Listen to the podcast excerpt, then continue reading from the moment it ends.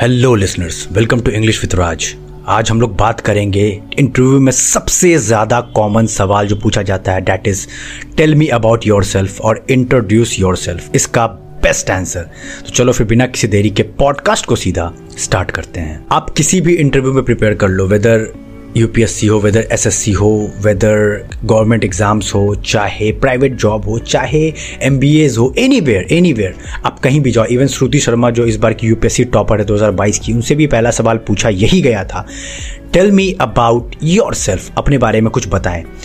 तो इसका आंसर जानना हमें बहुत ज़रूरत है बिकॉज़ बहुत बार ये कन्फ्यूजिंग हो जाता है और बहुत लोग मुझसे सवाल करते हैं। तो इंटरव्यू सीरीज़ को मैंने शुरू कर दिया है और इस बार इसके आंसर को देखते हैं, जिसमें ये पहला आंसर है। इसके बाद हम लोग और चीज़ों को कवर करेंगे like what is your strength what is your weakness what are your goals what are your future plans बहुत चीज़ें आने वाली है इसमें। तो इसमें बात करते हैं टेल मी अबाउट योर के बारे में। बहुत बार लोग इन चीज़ों की गलती करते हैं, वो ऐसा सोच लेते हैं कि tell me about your self का मतलब होता है कि बस अपने बारे में बताओ तो अपना नाम बताने लगते हैं, अपना घर बताने लगते हैं, अपने पेरेंट्स के बारे में बताने लगते हैं, जो कि गलत है। Tell me about your self का मतलब इस तरह होता है कि पहले आपको बताना है कि आपने अपना अकेडमिक देन आपके अचीवमेंट्स देन आपका कोई देन आपके हॉबीज देन आपका फ्यूचर प्लान्स देन आपका any experience in the work क्योंकि वो उनके लिए इंपॉर्टेंट उनको ये नहीं जानना कि आपका नाम क्या है, वो ऑलरेडी सीवी में मेंशन है. और दूसरी सबसे बड़ी गलती लोग ये करने लगते हैं कि जो भी सीवी में लिखा होता है, उसको उठाकर सेम टू सेम बोलने लगते हैं. बिल्कुल कॉपी कैट तो फिर अलग क्या हुआ? उन्होंने ऑलरेडी आपका सीवी देख रखा है. अब आपको कुछ नया बताना है, कुछ यूनिक बताना है जो उनको समझ में आए। तो चलो फिर स्टार्ट करते हैं। मैंने अपना एमबीए टॉप इंस्टीट्यूट से किया इंडिया के वन ऑफ़ द वहाँ पे जो मैंने स्ट्रेटजीज लगाए, जिससे मुझे सिलेक्शन के चांसेस मेरे काफ़ी ज़्यादा बढ़ गए थे और बहुत ईजिली हो गया था सिलेक्शन तो वो मैं स्ट्रैटेजी आपको शेयर करूँगा कि मैंने क्या कैंसर प्रिपेयर किए थे इसके लिए। तो पहला थिंग मैंने इसका इंट्रोडक्शन ऐसे दिया था। Hello sir I did my schooling from Kendriya Vidyalaya Delhi R K Puram where I learn how to be friendly and discipline in life then I go to my college when I learned how to be rational and pragmatic in approach. I was the same person who collected lot of funds when the earthquake came in the Gujarat for PM Relief Fund.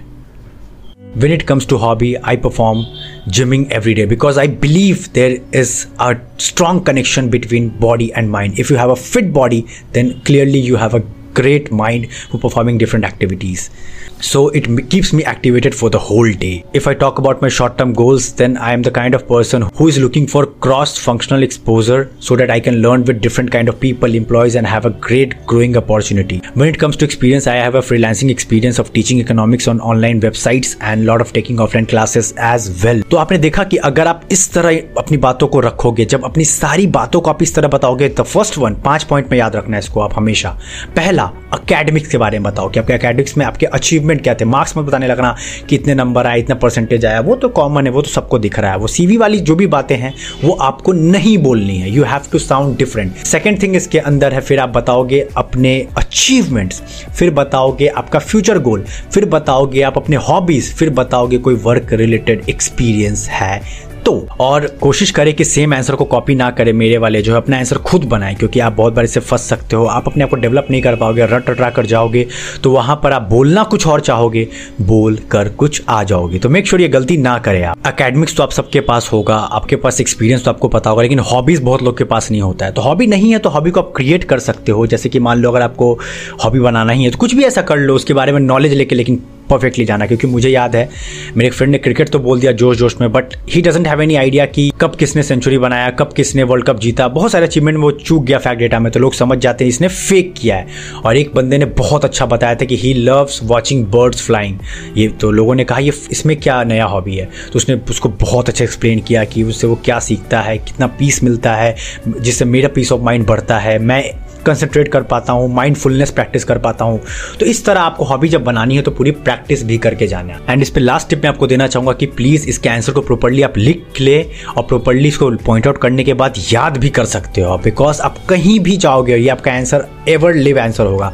बस यहाँ की आपके work experience change हो सकते हैं इसके अंदर but academics hobbies and all तो सेम रहने वाले ऑलमोस्ट तो आप इसको लेकर आगे ज़िंदगी भर यूज़ कर सकते हो।